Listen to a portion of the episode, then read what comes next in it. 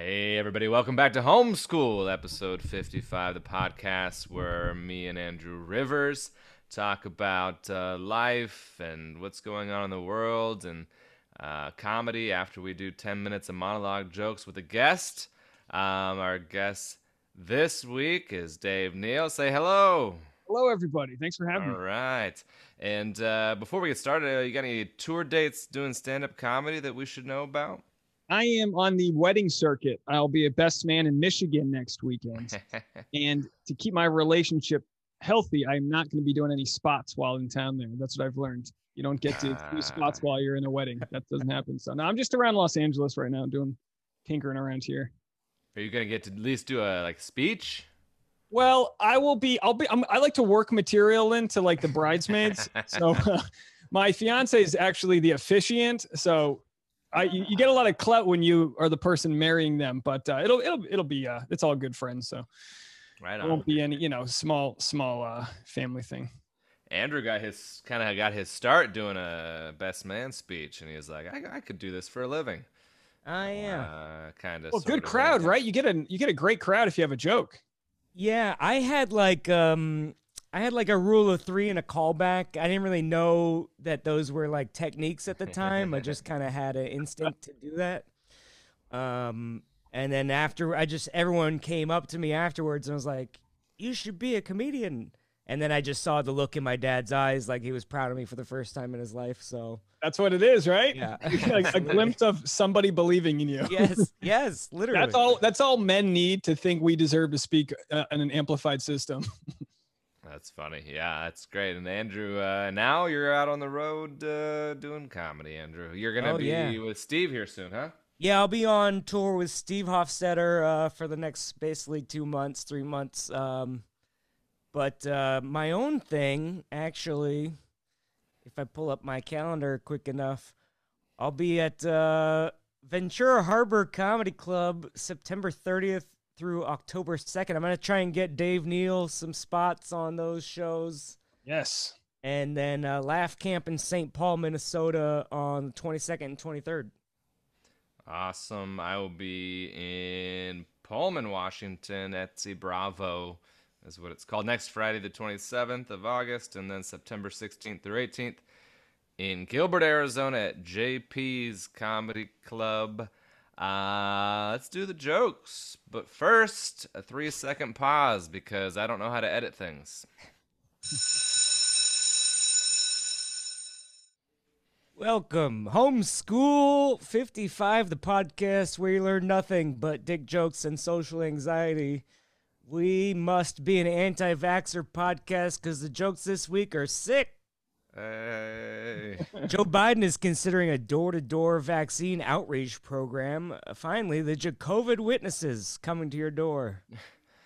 All right, they get better. Uh, don't worry. Why not? They don't get better. It works so well for the church, you know? But uh, how do they know where I live, huh? Told you there was a microchip in it. I don't think the vaccine has a chip. I think there is a chip in the My Pillow. It's uh it's connected to a tiny speaker that leaves subliminal messages in your ear while you sleep every night, you know? The election was rigged. The election was rigged. You're very manly. Uh, they call that a white noise machine. But uh, either way, look, I'm not a lab rat. I refuse to be part of a science experiment. I'll be fine if I get COVID. They'll just load me up with remdesivir, monoclonal antibodies, and all that hydroxychloroquine. Yeah. Not a science experiment, but I refuse. fill me up with that stuff that they put in Red Bull, apparently. I'll take wings over a microchip. But uh, this is the stuff they should teach in school, by the way. Yeah. Well, you can teach whatever you want now. That's why homeschooling is up 11% this year, which is not a surprise. After the last year, parents want to have more control over their kids' learning. They they don't want Corey to be their kid's teacher. Ah. And I get it, right? Uh, schools can have restrictive learning subjects, stress and bullying, crumbling infrastructure, and racist teachers. I mean, why send kids to school every morning when they can get all that stuff at home? Ah, Yeah. You sound like my mom when I asked to go to McDonald's, you know. We got plenty of racism at home. If you behave, I'll throw in QAnon for dessert. uh, Dave, you may not know this. I used to be a full-time teacher. That was that what that joke was about. I, I allowed my teaching certificate to lapse though. Um, all in on comedy now. Um, terrible idea. I'm still allowed to substitute teach as long as I can get updated fingerprints on file. Um, so in unrelated ne- news, I need Andrew to shave your head again and grow a beard. Could you? like this is as good as it's gonna get. ah, well. They still let you teach without a certificate or anything. Yeah, it was a whole thing. I didn't think I was gonna be able to, and then get a li- I can get a lifetime certificate. Just one time, have to get my fingerprints updated. So Should be like a driver's license. You here gotta come like, the felonies. come take a test every couple years. But Nope, not necessary. Well, more sad news. Uh, this is our, our final Bachelorette update. Ah. uh, just terrible news. Uh, Katie Didn't work out for her. Yeah, yeah. It, uh, it she's engaged. So, oh, yeah. okay. Terrible news. guess that's guess that's life, you know. I'll, I'll just have to move on and settle for my third choice also. So Ooh. Ah! come on. All right. All right. Hey, buddy, that's life. Sometimes you got to elect President Biden just so you don't end up with something a lot worse. Yeah. Isn't that the truth? Hey, speaking of something worse, I think we missed another Trump reinstatement day. Uh, I'm starting to think QAnon is using the Mayan calendar. Eventually, it'll happen. Uh, Trump's reinstatement is starting to sound like you and Katie getting back together. I don't think it's going to happen. No, you don't understand. There are deeper forces at work here. You know, Joe Biden isn't even in control, it's the deep state. Just like Katie isn't in control, it's the producers manipulating her, okay? You're she's merely a pawn in their game. Katie and I are real, you'll see. The My Pillow guy knows. They won't even let her respond to my text messages anymore because they know that I know. Ah, yeah. happened? Free Katie. Katie, wear yellow if you need help. Well, now that you're officially eligible, it's time for you to lower your standards, right? Um, would you uh, would you date someone who's vaccinated there, Andrew? Who- Uh, you can't ask me that. It's a HIPAA violation. That's how it works. Uh, just uh, just tell me. I mean, you know, don't get me wrong, beggars can't be choosers. Uh, I'll take any lady with a pulse, but she might not have one much longer if she doesn't get that shot. That's okay. I know CPR. I'll do the mouth to mouth. You always try to do mouth to mouth on my girlfriends, but, uh, you know, I'm kidding. Obviously, a non vax lady works for me. Uh, I'm not into long term relationships anyway. Yes, yes. Uh, well, and it won't be a long distance relationship. Good thing she'll only be six feet underground. Hey. but if she's going to date me, she's going to need to be able to handle a little prick. hey. All right, there's the dick jokes. well, she can get that fake vaccination card. Sure, I mean, I don't care about that stuff. I can't afford to take her places anyway. you know? Yeah, perfect. That's why I got the vaccine. I can't even pass up freebies, but uh, Right. you're gonna be like, oh, Yeah. hey. Sorry, babe, I would take you to the mall or on vacation, but they need proof of X. These goddamn contracts holding me back.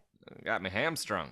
Uh, well, that's all these damn liberals giving private businesses the right to do what they want and not have to listen to the federal government. Right. Spot on. Yeah. I guess for me it would depend on like how unvaccinated she is, right? Like is she just waiting a few weeks, or on our first date is she wearing a dress made of tinfoil? Like where Yeah. is she? I think uh, I'm fine with an unvaccinated chick. I'm used to being ghosted, so. All right. I'm used to dating women who should wear a mask, but uh, Over their whole face. All right. hey, I got a I got a new lover in my life. Uh, We Oh. got an we got an OnlyFans update. Um, fella asked me for a picture of my penis, and he offered. Uh, he's got it. He got it up to 450 last week. Uh, 750 is what we negotiated. Yes, but it has to include my face, so I've enrolled in a Photoshop class. Ah. you should just wear a mask. Yeah, it's not my face I'm worried about. Oh. but uh dude, if I had seven hundred fifty dollars for every dick pic I've sent, I could quit comedy. Well, we're all hoping that happens, but uh, I know how many you've sent, and you're going to be forced to quit if any of those ever leak. Ah, Canceled. Canceled. eh, you can't cancel the willing. Uh wait, what? Speaking of ghosts, earlier I watched the Field of Dreams game. It was amazing, huge success for Major League Baseball. Your move, NBA. Time for a game in space. Yeah. or just one where white men can jump. That'd be cool. That'd be fun. Uh, yeah, I watched a Metallica documentary on Netflix the other day, mostly for the hair tips. But uh, you know, I just recorded my album last month, so now I'm trying to start over, and uh, I'm real curious about other people's creative process. You know. Aha. Well, that's what metal music and comedy have in common. It's just a lot of banging your head against the wall. All right. The act Yeah. outs really got that one for the podcast. really needed that audio joke. Well, you know, I always think back to the advice uh, Chris Titus gave me, which is like, give yourself permission to not be funny. So, oh, not become like Corey Michaelis or Pauly Shore, but uh, yeah. no, no, he just meant you got to try jokes and don't be afraid to bomb. And, and, you know, sometimes a joke kills the first time and never again. So you, you end up chasing the dragon, so to speak. Ah, sounds like those rock and roll documentaries are helpful. But uh, speaking of a band member who refuses to get any help, the drummer for The Offspring, uh, they're still together apparently, says he's been booted from the band for not getting vaccinated. Uh, guess if you want, don't want to get sick from your bandmates, you gotta keep them separated. Eh, yeah, he Uh. clearly doesn't care about his offspring. Oh boy! Come on. All right. Those are the jokes. Uh, today's guest, were it's an honor to have him on the show. Uh, comedian, reality TV power recapper, the Belizean bad boy himself, linen shirt Dave. Dave Neal, everybody. Wow, thank you. That was so fun to be in between you guys. I didn't want to like get in the way. I was just like, like He was was- just was- enamored with the material. Yeah, yeah. yeah, I was like, you guys were playing keep away, and I was like the short guy, and I was just like, oh, that was fun. Nice Hey, we got the same. Uh, we got the same drink. Oh here, wow, think, look at huh? you. How my cute is that? Good style. Very nice. All right. Yeah, it's good to be here, man. Uh, Um, you know, like you know me, I'm like kind of like a lone wolf on my channel. I just talk to myself all day, so I forget like the rules of modern discourse once in a while. You guys- is I mean, that? you- Does that make you crazy? Well, like I just, yeah, I just kind of, you know, I, I be when when the pandemic hit, I just started doing my own thing. Like I used to, my podcast used to be interview style, and I was just like, I was sick of LA, like trying to get LA people. We were doing it on my roof for a while, like so socially distanced, and I was like, what am I doing? I can do this by myself. So I just kind of, I kind of uh, canceled people. ah. Yeah, so that's the thing. You started like have you watched Bachelor and all this stuff beforehand and then you just kind of started like why don't I put two and two together and uh, if I'm spending all my time watching I've been doing the recaps for like seven years. Oh, but? I would do I would do it like I always said like I, like my style was like no editing because you see all these people and you guys will appreciate this as comics. You see all that jump editing where like just a bunch of random funny things put together.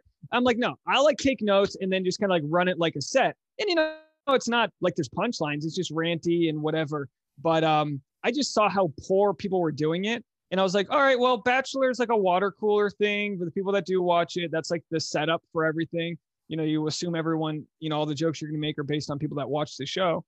And then I, I, you know, random people started watching it. And that was my first time like getting on the algorithm side of YouTube as far as like search goes. So, like, oh, you know, you post a stand up clip, it's like Dave Neal's stand up December 7th. You're going to get seven views. You know what I mean? Your watch rate's to be 1% uh, whatever. It's, it's it's garbage. Like Steve Hofstetter showed, get very specific. You get very specific with what you talk about, and then in the video you can do whatever the hell you want. You just kind of start with that niche and then break it up. So I was doing that with my bachelor recaps, and then it wasn't until this past year that I was like, let's do the news that goes along with it. You know, one guy put a tracking device on his ex's car months later he came out of the closet. It became one crazy story after another restraining orders. I started reading like court documents. And the more i started doing that the more people like would watch and i was like oh it's not the recaps that are interesting it's their real life that's interesting.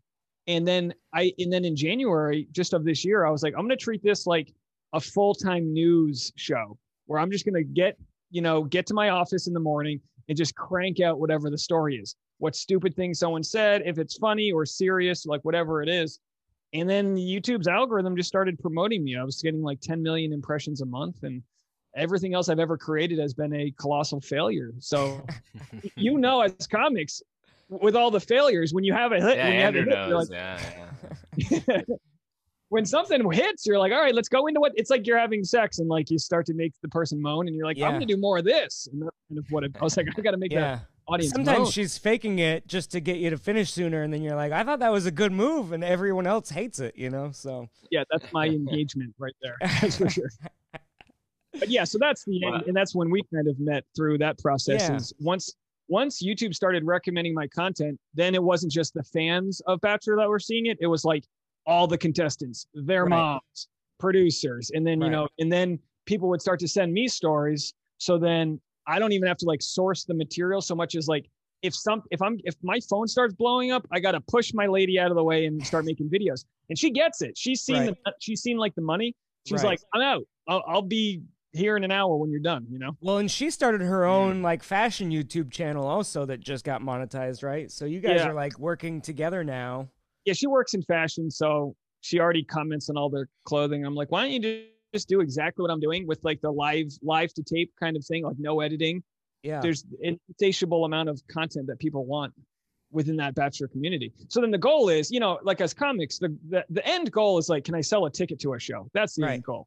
When Right. you live in LA, you're I mean, you can you can kiss ass and get on some shows, but like the sustainable way to do that is to just have a draw, obviously.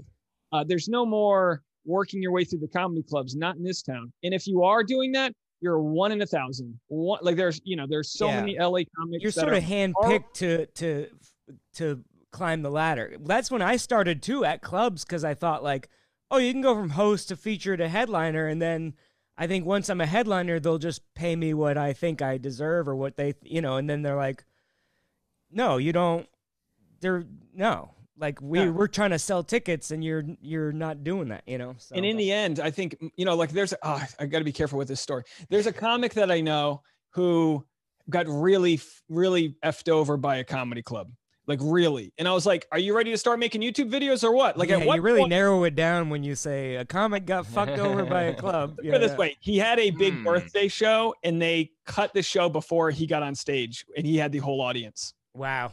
So let's put it that way. So I was like, all right, man, are you ready? Is that enough fire that you need Yeah. to start selling your own tickets? And and he already is doing it. So I'm uh, it's I already love the guy.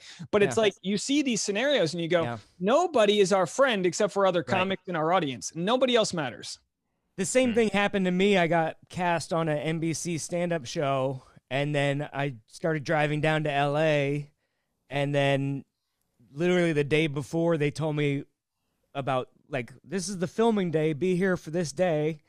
Like, the day before, my manager just called me and said, Hey, you're cut from the show.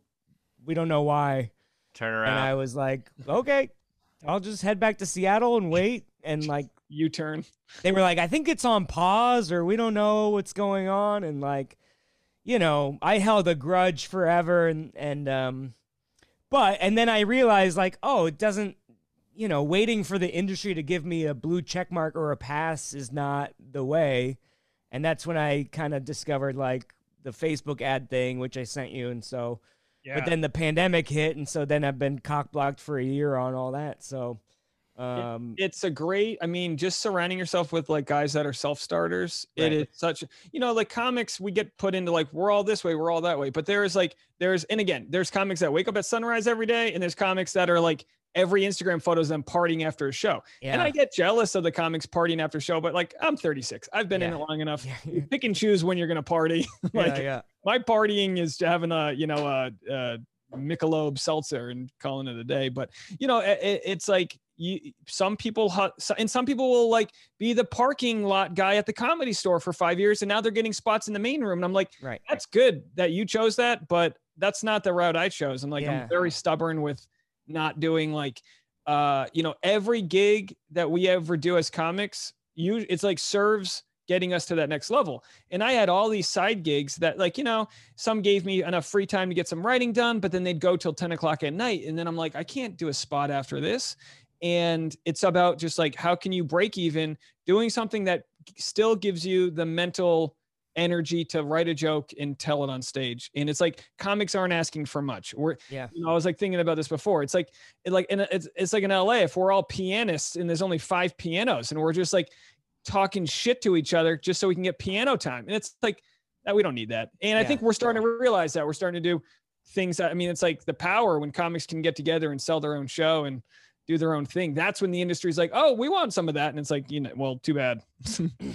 I bet you could, um, Right. you know, sell a sort of a like, uh, you know, Steve started that Nowhere Comedy Club. I'm sure you could do some kind of digital show too if if you, uh, because you got a big fan base there, and I know you're like trying to work like get on my email list and uh, try. You know, you were talking about like a sort of a bachelor tour, even. Yeah. Well, I would love that. It's like it's just like getting to the size. Like, how do you know when you're at the size where you can sell enough tickets? Which for an audience who doesn't get it, we're talking it might be 20 tickets is like your break even. It's not Right. a lot to get you to a city. And then Right. it's just like once you once you are booking the flights and you're like, all right, I know I'm gonna make most of my money back. Now I can actually sell some tickets or whatever.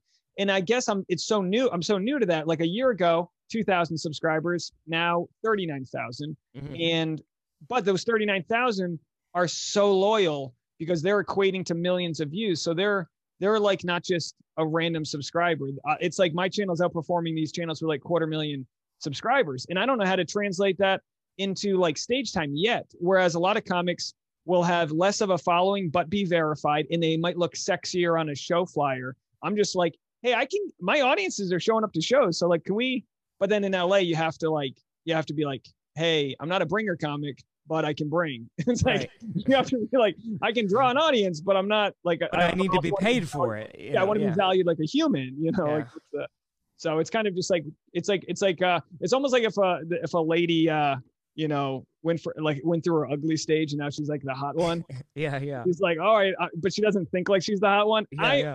not I'm not saying I'm the hot one. I'm saying I finally have a couple audience members that'll come to a show. Someone get- use me. Yeah.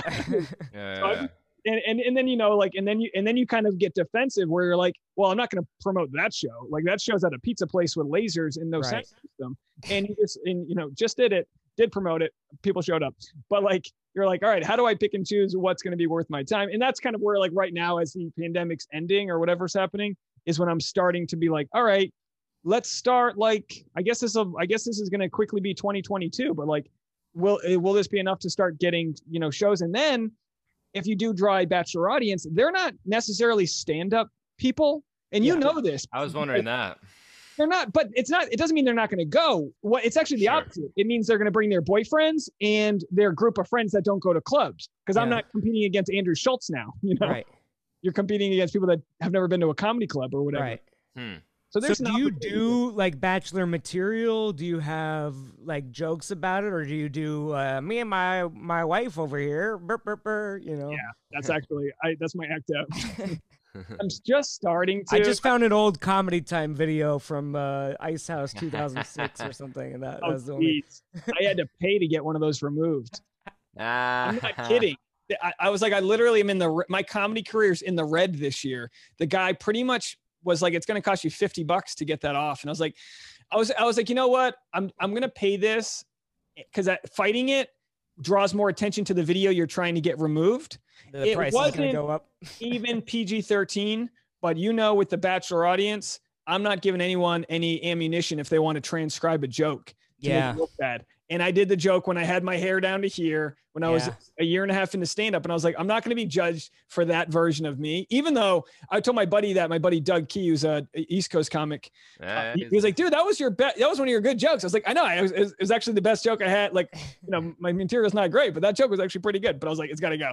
And Yeah. um, that's kind of where I am is like uh, doing like my comedy. The audience is well, you know, you you probably got this from your joke. You you had a joke that you told that Bachelor Nation saw, and there's like a quick domestic violence joke. You know, it's a joke. Yeah, Hit him. You know, whatever that was. yeah, yeah. I was like, oh, he's gonna get in trouble by the Bachelor crowd. There was like only like one or two comments. Like even when they wrote it up in like Us Weekly or whatever, I was like, I'm surprised they didn't spend more time on that. I would have blamed Corey because he ca- he wrote it kind of like he came. I forever I was trying to figure out how to start talking about that and and uh, you know that this podcast has been so helpful because we'll just bring up bit ideas and he just kind of riffed it when I was telling the story and I was like, I it just makes me laugh, so I got to write that down, you know. Yeah. I And then- also look like I would commit hate crimes too, so it's like it would be believable. They're like, oh yeah, yeah, that guy, the bald guy, yeah, he Yeah. looks like So. Corey, I couldn't help but notice how nice your skin is. Do you have a filter on, or is your skin that nice? Well, I'll go with that. Nice. How about? Let's Oh do my that. gosh! You No filter. moisturize? Is this the nor- Are you in the Northwest? Is this what Seattle offers? Pacific Northwest. There's no not a lot of No sun, sun, but I'm I no got a of cancer, tan yeah. right now. But yeah, I'm, I got that I'm desert. 41. It's start- 41. Oh my gosh. Yeah, Good for yeah. you. Thanks, man. I didn't notice Uh, that. Andrew, though, I I'm curious about the comments. Let's talk about that. Oh yeah, well, I I mean, it was a lot of like, because I thought it would too. I got Yeah, it for my dry bar. I did a dry. I'd uh, yeah, you know, I had to punch. A, I punched a heckler recently. Oh yeah, well, she deserved it. I feel like you know, that was the that was the just dumb the easy misdirection. Yeah. And um, but anyway, so yeah, I saw a couple of the comments, but uh, did you get Well, yeah, it DMs was just one. I think there was even one email that was, or like a DM that was like, you know, every time she shouts me out, it's just one person finds it. A lot of people find it funny because they're just like, oh, it's he's a stand up. I think it's branded pretty clearly as like, I'm joking around, I'm being a dork. I don't think anyone's upset. But there's every, you know, there's usually like one or two emails that goes, you wife beater, you piece of shit. And I'm like, well, You're like, I'll put you down for three tickets. Is- yeah, yeah, but it's also like she still follows me. She shouted me out, like clearly. Um, but I, I, I mean, I commend her in the same way because she makes plenty of jokes that aren't necessarily. I mean, even the vibrator joke, I couldn't imagine the backlash she probably got from even the producers being like, I don't know if we should do this, but. Um, the purity culture is wild, Yeah. especially in Bachelor Nation, because you've got woke bachelor, bachelor of color. You got all these subsets that is basically what exists in the in the U.S. Right? I woke up one day. I'm listen. I'm I'm a um, I'm, I'm a sensitive guy. If there's going to be an article written about me, I'm like, what the hell? Like, I'm, I'm Yeah. used to anonymity and all that. I'm Yeah. I'm learning to get thicker skin. But I woke up and there was like a thread about me. Is like Dave Neal, the conservative voice of Bachelor, and like there, and they they weren't Ah. saying it like, and and uh, I was like, Yeah. oh my gosh, there's I didn't read it. There was a whole thread, and I was like, I can't do this. And it's like, gi- give my content a chance here, you know, Yeah, like. I'm getting called, but for the most part, the longer you can, t- as a comic, the longer you do your thing, the more the the morale morality like it bends in your direction. People understand like when you're making jokes about one thing, even though like I added something about oh my ADD's flaring up, and someone's like, they like were trying to start an apology brigade because I mentioned ADD, and I was like, listen, you don't have the attention span to start a petition in the first place. Yeah, Like mm-hmm. you also did like you you said instead of having sex, you said bumping Harrison's, and people got, oh my god, I can't believe you would. And well, you know what I yes. learned is that swearing is, you know, there's certain people that can like swear on YouTube and it's fine, but the algorithm can hear your swears. I have no problem swearing, but not in the first minute or two of a video because then they'll demonetize it. And, and I like I learned when I was talking about this one guy's uh, restraining order that you just can't type that in. I don't know why. You know, there's just certain words. If you say it, you're not gonna. I'm not just gonna talk about Hitler. Like you Yeah, can yeah. Be like he's the worst guy ever. They're like demonetized. I think if you So- say Andrew Rivers comedy, it automatically suppresses the views Yeah. on it. well. So you just learn that and you go, all right, I'm trying to make some money. And not only that, like I'm trying to get eyeballs on it. So bumping Harrison's became the innuendo and Yeah. um, it's whatever. But yeah, you know, there's so many people that stick up. So whenever like Right. there's a hater, it just becomes fun to share it because it's Right. usually super unreasonable and they look Right. ridiculous. And what I've learned, the longer the hate, and then when you respond, the shorter the response makes it the better burn. You know, you keep that under five words and you are going to bury that person. yeah, yeah. And that's what, and you know what? That's what Katie did when she got in a fight on when she was on The Bachelor on Matt James season. She got reamed out and she goes, "Thank you for your feedback." And I was like, "All right, she's she's one of us." That's It amazing. became a meme. I mean, to meme someone is you just end their life or whatever. Like, I remember what she's wearing. She's in like you know booty short cheerleading Yeah, shorts. Like it's, it's that time when the girls are like not trying to dress up for the guys. I love the show. They're either on a pageant or they haven't you know bathed in five days, depending on if it's a date. They got the braces on, and she's like, "Thank you for your feedback," and just walks away. And I'm like, "This, that's what you want on the show." Yeah. Hmm. Um. So are you worried going forward? I mean, you had you paid to get an old bit removed. Are you concerned going forward with your material? Are you like, ah, I, I- need to keep it uh, squeaky, or I just need to keep it in the club if it's gonna be not squeaky? That was honestly the only one I didn't have control over. I did remove all of my old recaps because, like, it- same thing. I don't think there's anything that I wouldn't like own up to. You know, like you make fun of someone's face or their boobs or we- Yeah. it- I- that's what I used to do. I used to do that. I'm- I don't hide from it. You know, like I used to, I used to like watch the show and talk about which contestants I'd want to bang. And my fiance's what, but that's what we do as an audience, right? If if my fiance's like, I love Peter Weber. No, she doesn't. She loves the guy who's a pilot. She wants to bang the pilot. So like we we watch the show like with like our fantasy world, and you know that's it. Um, so I just got rid of the old stuff because they don't they, they weren't making me any money and they're they can only hurt me. So people Right. are like, oh, I'm I'm watching JoJo's season. JoJo has, you know, she's got um, augmented chest, and I used to be like, oh, I used to call them the JoJo, the JoJo's ho hos. That was the nickname, and I'm like, I guess I'm not afraid to say what I said because I feel like I'm kind of like trying to play by a tighter set of rules now. To like, all right, let's find the jokes that aren't like making fun of uh, the cross-eyed person, you know. And like maybe on stage, if you're getting heckled, you can throw those jabs right. but I'm kind of learning how to balance. I don't want to call it PC culture because, like, as a comic, you want to just funny, unprovoked insults necessarily. Yeah. Yeah. and, and then realizing like they're they're humans. They've got dead dads and brothers that they whatever. They everyone's got their own story. Just because they went on the show doesn't mean you know it, you know. And it's like you learn that you get a bigger following and people start like I was making fun of Emmanuel Acho's name. He's a dad was from Nigeria, and uh, Acho, I would say God bless you because it sounded like it's hack and super hack. And then a bunch of Africans were like, "Hey, we live in Nigeria.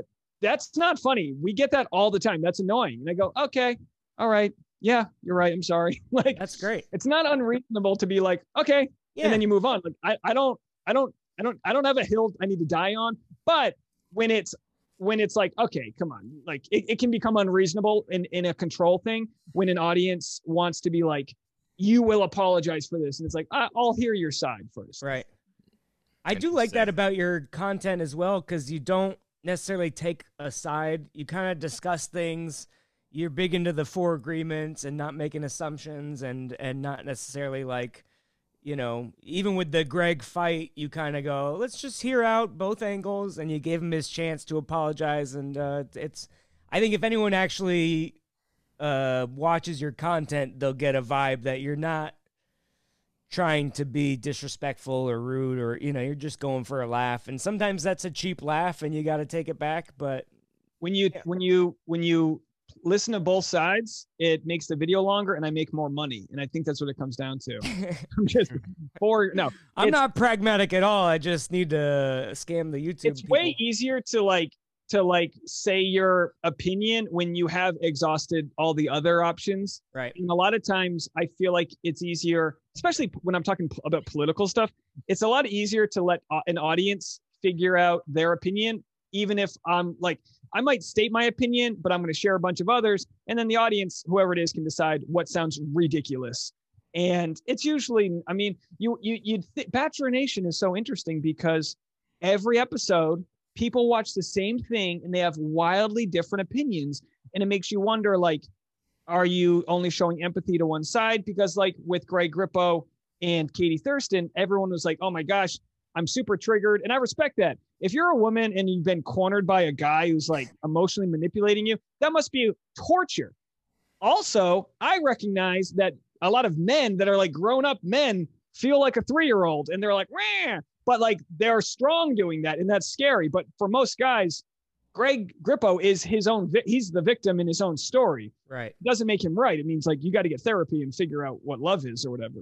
So i watched that going i've been the guy who like got drunk and like cried and called an ex. I've been the guy who's like been super codependent or like sped up on a freeway because i was angry. I've been those guys i mean i'm so far from that and i'm like so tamed from my own like i burnt off so much of my own angst and just like you know feeling like i'm not enough and all that but i still see it. Like these guys are late 20s they're drunk they haven't slept and they're just like fighting over a lady. And in most cases if you're at a bar and your buddy gets the girl you just like all right i'll wait for the next you know opportunity. But they don't have the opportunity here. So they're just at home in their hotel with no cell phone stewing. And it just brings up it brings out people's like worst in them. And that's why the show just prints money. Man, Did you have you done it all the way back to so seven years ago? Um, Juelia Kinney and uh, Mackenzie Deonigi. They're from the Northwest. Do these names ring a bell? Oh, i don't i don't know Uh, I like I like lose the name after I would imagine, they yeah. to wipe the hard drive. Yeah, yeah. Yeah, Mackenzie had like a she was like a widow maybe I think, and Oh. uh, I don't know. Anyway, I don't know. This is all just to say I kissed Juelia Kinney. Well, Hey, there you go. Nice. Not just Andrew. Write a bit about it and uh, and then get all the trolls. Would you guys go on the show? uh, what was that? Would you go on the show? No, no, no, no, no. Uh, just uh, she came to a comedy show and uh, we hung out and Oh, nice. she afterwards was like, "Oh wow, you got moves," and I was like, "I don't." Hmm. not you were funny, not you're cute, not I enjoyed your You know- company and you're You know, charming. comedians have an unfair advantage in most social situations. It's like, don't try like eh, we're gonna talk our way out of things. We're gonna charm our way into things. It's just like it's survive. Like we've just been surviving in these rinky-dink venues where like that's all you can do. Like when I was single in New York, I was a note like super no-name comic just starting out, and even then you're like perform at the Grisly Pear in front of five people, and next thing you know, you're walking down the street like big dick energy. Like uh, you know, it's like Right, right, yeah, I don't know. It's uh, right. the- th- there's the in- investment bankers. They they dress the part. They're super wealthy, and then you got the comics who can just like you're like the we're like the poor guys on the Titanic who are just going to talk our way, you know, into the nice formal dinner or something. I don't know. Yep, I love it. Uh, so, yeah. yeah. go ahead, Mander. Oh, okay.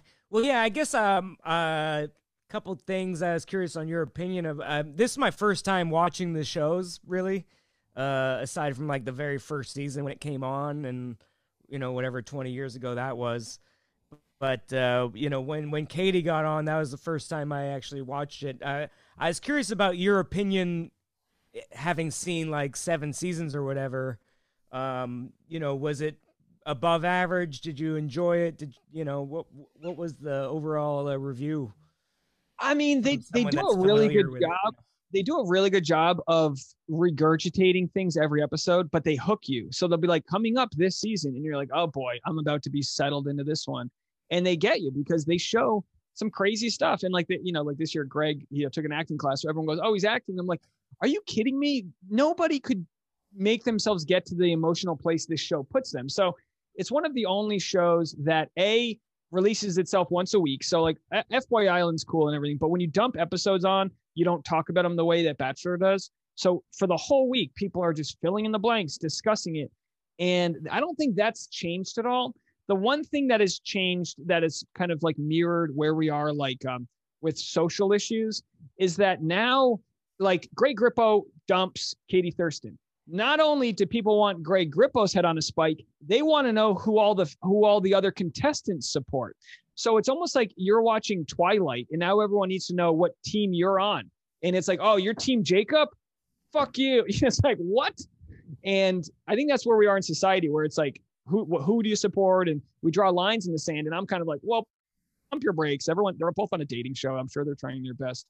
And it doesn't negate one's feelings or another, but it's almost like the sh- people have gotten so charged. Maybe it's a pandemic thing, maybe whatever it is. Everyone's so charged up that just by diffusing everyone's like pitchforks is like the popular thing now because everyone's just got a hot take in one direction. And it's like very rarely is there like, I can think of like one or two occasions where I watch someone and I go, that's a psychopath. That's like pure evil. In most cases, it's like, yeah, you could have a beer with this guy. I'm sure he's fine or whatever. You know, maybe you wouldn't give, you know, his, your, your, you know, your sister's number to him or something, but like most people are reasonable. You have a sister with a I number? I mean, what, that's What's common. Yeah, well, my sister's got four kids. You can have her number.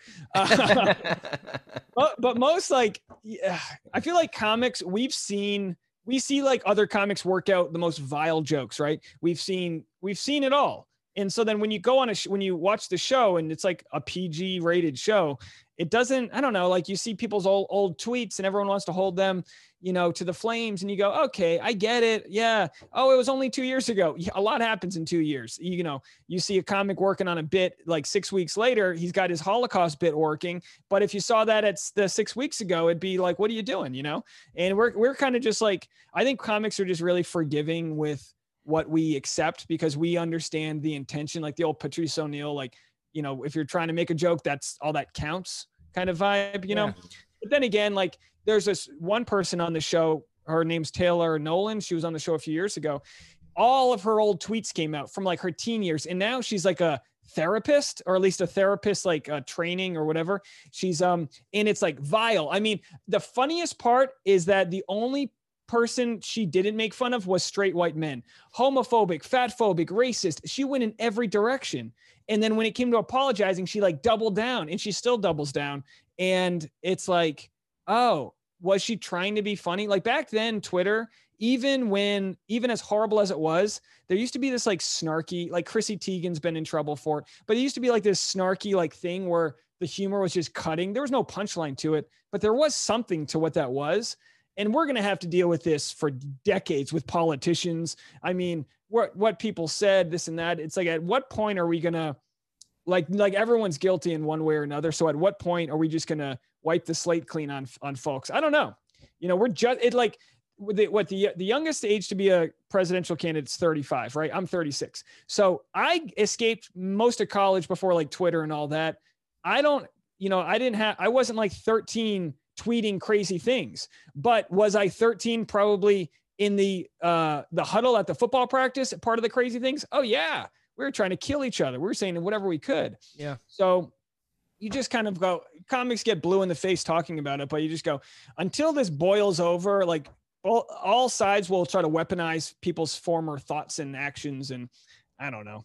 Do you did you um uh comment on chris harrison and his comments on the I, i'm not well versed in names but the woman who had the instagram photos that were Yeah. controversial. So the big the big problem right the, the spark notes is that rachel kirkconnell's a contestant. She's Yeah, about yeah. to win the show and then all these things come out where she dressed up up at a plantation for some fraternity event. And then um you know a couple other things.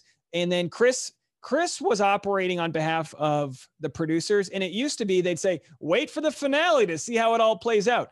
And he didn't do a good job of selling that and he got fired and the producers just kept cashing checks.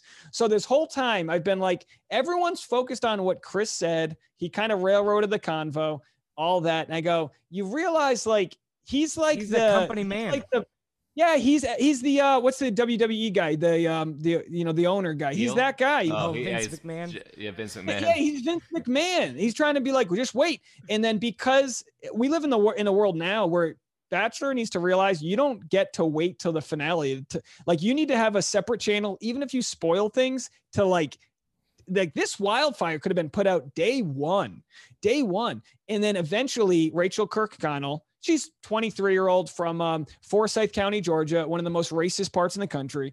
Uh, you don't by even like mentioning these things, people start looking at me like I'm the racist because I'm like, she's from a town where they were hanging people. yeah, it's very Yeah. like d- what you know don't blame her for going to the who put the party on like why do the parties still exist in this time if they're fraternity so that is offensive now yeah they they they've gotten in trouble in their own way. It was a like a photo op on the way to a beach party or something. There were some other things that happened but anyway she Yeah. finally releases an instagram video broken down blotchy skin. She's lost a bunch of weight. She's just whittled away. Now not to say you can't be a person of color and still feel horrible from all this. It's almost like walking and chewing gum at the same time. You okay hold off on that Rachel Kirkconnell's 23. She goes on an Instagram that makes an eight minute apology video, and it's the best apology that anyone in Bachelor Nation has done. And a lot of people have had to apologize in the last few years. She's like, I'm not making where I'm from an excuse. I, I what this was race, and she and it was, but they didn't want her to do that. They wanted her to wait till the final episode so they can just sell, you know, Dove soap or whatever.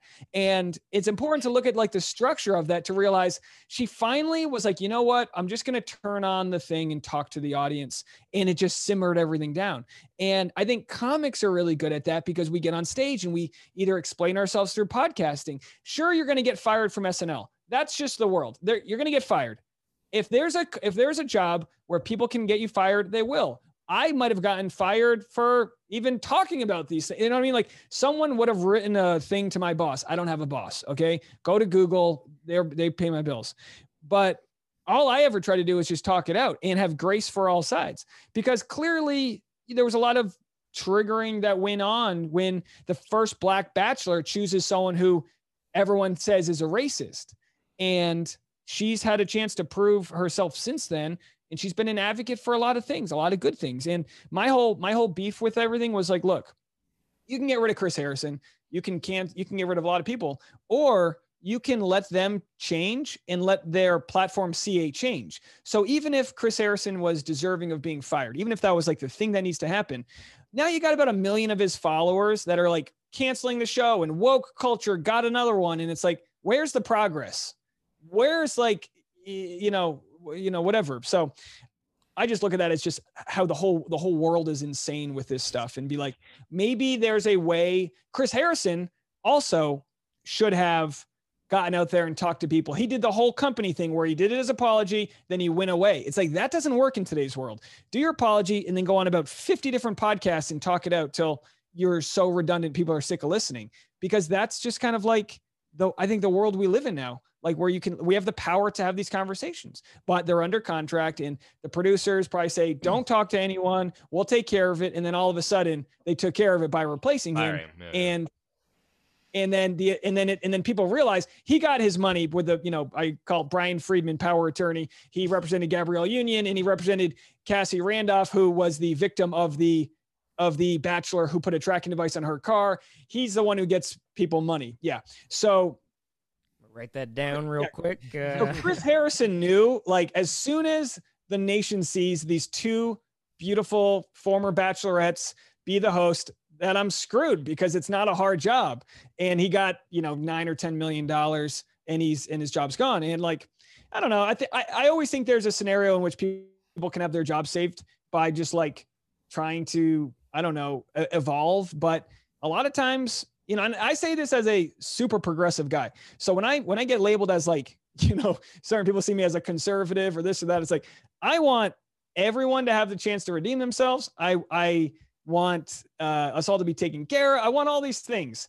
And, uh, you know, you, you just, you call it all the, the baloney that exists out there because the show, it, the show has so many previous contestants that you know everything from like which contestants took ppp loan money when they bought a second vacation home in hawaii a republican. It was like so you just start you just go all right you know like you just start like you just start reading the news and people can make their own judgments on it being like oh that guy sounds like a piece of crap. Yeah he bought a rav4 and took $23000 in ppp loan money. I don't think he needs it in his second vacation home in hawaii. But you know it's it's it's by being the fact that I'm not an employee of The Bachelor makes it a lot of fun to talk about right, it because yeah. I can because the people that are still collecting their paychecks doing the Bachelor podcast, it is like it looks like some sort of North Korean you know uh, propaganda where they're like how was the season you know and the, and then if anyone starts to like go away and does like a Truman Show moment where they start to yes. speak their truth. There's like they just like cut. Oh, that's the episode. Oh. it's like as comics, we're like, oh my gosh, the whole the whole thing's staged. It's all fake. You know. Oh man, that's wild. Uh, yeah, maybe I'll. Uh, I just had a. So does this mean you have to watch every episode in full? Um, I would say a large por, a good portion of my audience doesn't even watch the show. Ah, interesting. Yeah, no, at this point, some most people do, but a lot of people will just kind of keep the storylines. I feel like it's like soap operas. Once they know the names of people, uh, you, you, can like fill in the blanks, catch an update, you know, whatever. It's mm-hmm. also funny because they do they cast the show, so you know they could pick less problematic personalities, but that wouldn't create controversy on the actual show if everyone got, you know, they do pick Victoria, the queen, and tell her to play a certain character or whatever.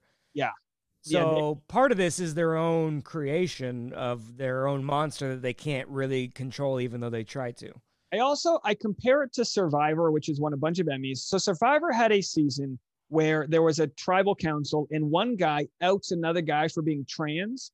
And they had this crazy discussion about it. And everyone's like you can't out. It was a gay guy who outed a trans guy. And everyone's like immediately in the tribal council everyone's like you can't do this. What are you doing? The guy's like oh my gosh what have i done? And they have this long conversation and the guy gets voted out. Spoiler the guy who outed the trans guy gets voted out and he had and he got fired and apologized. And it was a whole big thing. So hold on to that thought. So this past season on katie thurston's season of the bachelor there was a contestant named Brittany Galvin. There was a teaser that there's a contestant in the house who may be a escort in Chicago. Right. Maybe. Right. Now, of course, yeah. Bachelor, everyone in the audience is doing who's the who's the source? And they were able to figure out it was Brittany Galvin. This was promoted for several weeks by ABC, which is owned by Disney. They had it on every teaser. Every they like leaned into it. So they lean into they lean into making a mockery out of people's lives. The people can't say anything. This one guy. So anyway, so to button that up, she was immediately when the thing aired when the in the conversation, she's like, "I'm not an escort." Oh, sorry, didn't mean to call you that. And then it was like kind of done. But if you Google her name, and it's like, well, what if one day she wants to own a nursery home and yeah. or like a child daycare, and someone's like, oh, do I want to put my kid there? Well, said she was an escort, but they all denied it. Well, let's not worry about that one. And it's like you can't even. That's insane. So yeah. Survivor took a very heavy subject, didn't tease it, trusted their own ability to handle it, and you there was zero, at, at, you know, filling in the blanks. Whereas Bachelor prints their money by filling in the blanks. And um, you know, one contestant, his name was Luke P. Super Christian, purity, tyrannical. Didn't want his his lady to. Uh, uh, Hannah Brown was the the lead of the show, and he was getting ready to for fantasy suites. And he was like, "You're not going to have sex with these other guys, right?" And she's like, "How dare you?" And it turns into this big thing. He's he he tries to defend himself, saying, "We had a conversation on air that she wasn't going to have sex with these other guys. That I was the guy, so I was I'm treating her like my girlfriend, like you know." And then uh and then anyway, he goes on a couple of Christian podcasts, and he gets sued for every single one of them. He gets sued, um, I think twenty thousand dollars for each podcast he went on because they weren't approved. And it and and then after court fees, it was one hundred and twenty thousand dollars he had to pay. And I'm not even on his side. I, I probably don't share one common view of him, except except that you just see these producers that just shit all over these non-use non-union like extra bodies, and then by the time we're done, you know, obsessing over one, it's like new season starts tonight, and then we right. just hey, we on. just ruined these lives, and uh, now on to some new people. Uh, well, I'm just there being like, "Hello, what are you guys doing?" And people are like, "Yeah, he's got a point. What are they doing?" It's like the, that's like the theme of the show, though. Yeah. Um, it, that's it, what it I can't imagine. I mean, you know, obviously Katie was super aware going in of like, you know, they're gonna try and manipulate me, and I'm, I'm gonna do my best, but there's still got to be so much that goes on that we're not necessarily privy to and um, the thing i always curious about too is like i was really surprised that you know watching a show with like someone i know on it made a big difference because i can kind of feel like i could tell when she was acting and t- and maybe tell when she was actually like being real and and she was pretty authentic through all of it yeah but then you know i always wondered like the dating yeah, how much time are you actually getting with these people by the end of it? You know, like an hour a week, maybe. You know, it it's feels wild. like you know. But you must get this like once you can have empathy, once you like know somebody, you give them a little right. benefit of the doubt. I look at it this way: I'm a New England Patriots guy from Rhode Island, big Tom Brady fan, everyone's like, oh, Tom Brady's the worst in, in this and that. And now I'll go on these like Florida chat rooms and they're like, we love Tom Brady. How come we never knew how great he was? He does that. He's actually got a sense of humor. He's totally fun. Yeah. And it's like, oh, he was just the bad guy. So you get, yeah. you start to like see when, when it's a hometown person, you, you know, the charities they're part of, you know, all the little things that fill in all the missing links. When an audience right. starts to look at their contestants as like, oh, I wonder what kind of dirt we have on this person. It's like you're gonna find you're gonna find whatever you want to look for in life. And right. Katie's Katie provided people the chance to find, you know, if if the the the sect of Bachelor Nation that's super purity culture, they're gonna be like, how can someone have a vibrator and look for love? And to any normal person, you go, I don't know. I mean, give the lady the vibrator. Give it yeah. gives us a little bit of a, you know, takes a little pressure off old Dave over here. Um, so you just like there's there's the the I don't even I'm not even a part of these groups. I used to have to right, go into these Facebook groups and promote my content, and it was brutal. Just brutal. Now YouTube promotes it, so I don't have to worry about it. But like the Facebook groups are like the moms in Oklahoma and it's just and i i take phone calls on my live stream and i'll yeah, get but but but sometimes i'll get a phone call and they'll be like all right joyce is te- coming in from texas and everyone hears the accent and they're like oh shoot here we go and then it's like not what you think and it reminds you to go oh there are like people are open-minded all over it's not yeah, just uh yeah. you know it's not just like where they're from and or what accent they have. There's plenty of like Georgians that are like super kind of open to what whatever. It's not just a North versus South thing, but it is totally like the way people view the show is so dependent on the way they were raised and in their current ideals that they're trying to like there's like a confirmation bias to be like, who do we like on the show? Well, we like this guy because he's got a cross on him, but it's like so Katie doesn't have a cross on her, and you don't think she's doing more good than than one of these, you know, guys. So it's it's all just kind of like people are so quick to look at something and see what what's the what are they you know fangirling over based on if it fits their ideals. Oh wow, crazy. Do you, uh, do you have to get into like uh uh I mean yeah you mentioned the the the wipe the hard drive after every season but I mean even so- sometimes I'm like I watch the show and I'm like I don't really want to talk about it like that seems like uh draining you know I'll say this: I've had every bad side job ever. Uber driving, you know, just, I mean, the worst, the worst, Yeah, right? yeah. People just yakking in my back seat, you know. Honey's like, "How was work today?" And I'm just like at a car wash with one of those vacuums, just cleaning up chunks, everything. And um, this gives me the chance to rant about things I think I would normally want to rant about, but sometimes you just it's like it's like it's like you're in a um escape room and you're looking for that key. You're like, all right, everyone, you know, if there's some stupid joke on the show, everyone's like, are you going to comment on that? It's like, no, no, no, G- get that out of the way. Let's talk about this person's dress or whatever. Yeah. It's like as a comic, it, it's it's like your crowd work. It's like when you get on stage and things aren't necessarily going the way you want, and you're like, all right, there's a fat guy in a Hawaiian shirt. I'm going to need this guy on my side right now.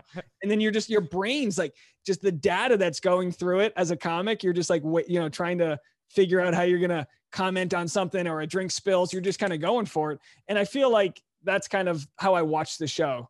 And you know, just but like I said before, you got to have like you got to have something that you. It's almost like you make the title of the video and then the rest after. So it's like you need a video that's like it can't just be it can't just be like funny things that happened on season seven. No, no, no. It's got to be like you know so and so see through dress. You can whatever. It's got to Yeah. be like very specific.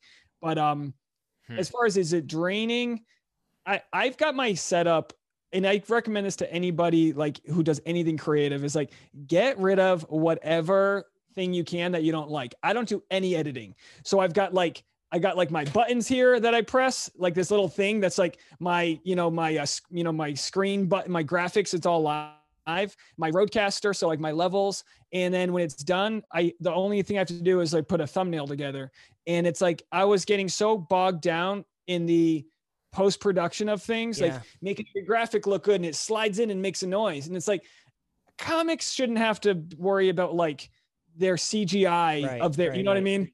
So, so I just think want to do the that- creative part and leave the rest of it up to you know to stand Yeah. on its own. and I, I guess we're you know like I the problem that it's the I'm obsessive, and once my channel started taking off, this just became the thing, like morning, noon, and night.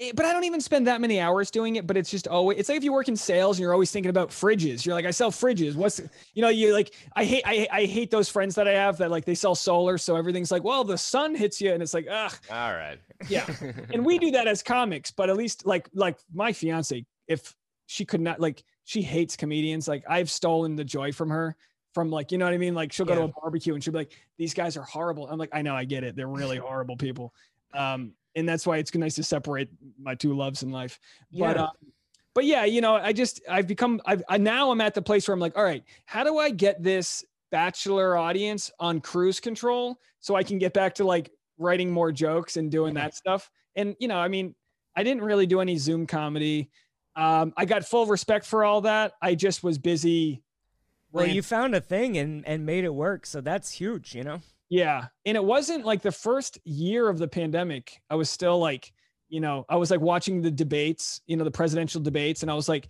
I was like, which, uh, which comic would this presidential candidate be? And like, Biden's the MC and like, Yeah. You know, uh, uh, uh, I'm, I'm, uh, I'm already forgetting half their names. You know, Bernie's the headliner because he crushes with like the George Carlin. And I was like doing all these things, but like I was getting like zero views. And I was like, I like what I was doing, but like at some point you gotta, you know, the juice has to be worth the squeeze. But I would love to get back to doing like like those people who can release any content and it just gets views. If I made a video on my channel has become like entertainment news. If I, Yeah. I I created a separate vlog channel for fun stuff, but like I can't post like stand up. Yeah. Now, a portion of the audience would like it, but the percentage would dip on who's going to click it, and then YouTube immediately it immediately goes, "That's not a good video." When in fact, it might be a good video. It's just in the wrong market. So, so that's why like you'll you'll learn of like people on YouTube just creating very specific secondary channels because you're better off having less of an audience watch it and have a higher watch rate. right, the retention. Then, you and- know, I don't know. Yeah. Yeah. Wow. It's like Yeah, yeah. obsessively analytical what what they what works and what doesn't work. So I'm just kind of like one riding of my uh, one of my I put out like a pandemic special on YouTube as like 25 minutes of uh, just basically COVID all the COVID material, and uh, you know it got hundred thousand views on my YouTube, and then Steve goes, "Why don't I put it out on my channel? Because I've got 750,000 subscribers. It got like 10,000 views on his channel." Just because no, it wasn't labeled Steve Hofstetter kills a heckler, so no one was like, "Fuck this, we don't want to watch someone else," you know. That's amazing. And you're and you're doing a great job of like having because your like your audience that you're building will be a stronger stand-up audience than mine. Like you're doing a good job of like of getting that content out there. Cause you've got like, I mean, you've got a pretty good following, right? Yeah, I mean we do okay. It's just um you know Not on this podcast, but yeah, no, not this podcast, but uh th- it's fun to have a place that's uh anonymous, you know. We like we sort of like the uh oh, we can talk about whatever we want. We can talk about uh my dating life. We can make fun of whoever and no one's going to freak out about it. But um, yeah, I like that. um, yeah, it's funny actually because I well, I filmed my special um, like a month ago now, and um, you know I have this joke about Katie in it, and um, you know at the time I don't really know who's gonna win the show or, or what's gonna happen, so I I kind of made a joke to wrap it all up, like. You know, what does this guy have that I don't besides abs and a job? And then she picked the guy that doesn't have a job or abs, you know, so I thought that was pretty funny. yeah, she went more dad. She went with the dad bod. Dad bod. I mean, I'm sure he's he's pretty buff, but uh, Oh yeah, they did that. They went on Kimmel and said how many times they had banged. And I'm yeah, I saw that. hey, my I am so boring. I was like, wow, once you're, you know, I've been it was my partner for like seven years, seven or eight years now, and it's like, you, you're you're you're happy to take a swing a week. You know what I mean? Yeah. It's like we got we got a farmer's market to go, and it's not even to say I'm like begging for it. You just kind of, it's you just have You to got shit figure to out what. do. Yeah, what was their number? Or what well, was she guessed Uh, 40, 40 or something? 30, and he guessed 30. So somewhere between 43 and 30. But this was like several months into dating. And also, they're only seeing each other in these safe house visits. Yeah, So the, the show will give them an Airbnb in like, uh, you know, uh, Colorado Springs or, you know, wherever. And they'll, it's usually, it's usually Malibu, but wherever it is. And they'll get these safe house visits so that they can hang out in a closed environment and then go their separate ways. So Yeah. you're doing the math on this and you're like, boy, they need like some electrolyte water or whatever. yeah. Well, I mean, even the after the um, what do you call it, the fantasy suite, and she was like, "Oh, I." I was pleased several times, and it's like, all right, Katie, let's cool it here. like, right, cool. now now back to what you were saying about your special coming out that is that is comedy porn for me i'm watching you i'm watching your your instagram stories like you, you know the, i'm looking at the lighting rigs and I'm- i'm looking at the chairs you remove so you can have the sliding camera i'm like yeah man this is cool like did you uh, were you able to document the process of like kind of like putting that all together not really the way I want to, you know. Um, we're sort of, uh, you know, I'm still nervous with how COVID's gonna play out. So like, I'm kind of hoarding all my money right now, you know. Um, so we even, you know, did like a sort of a shoestring budget on the. I mean, I paid him exactly what he wanted, so I could be a dick and go remove this. I don't want to.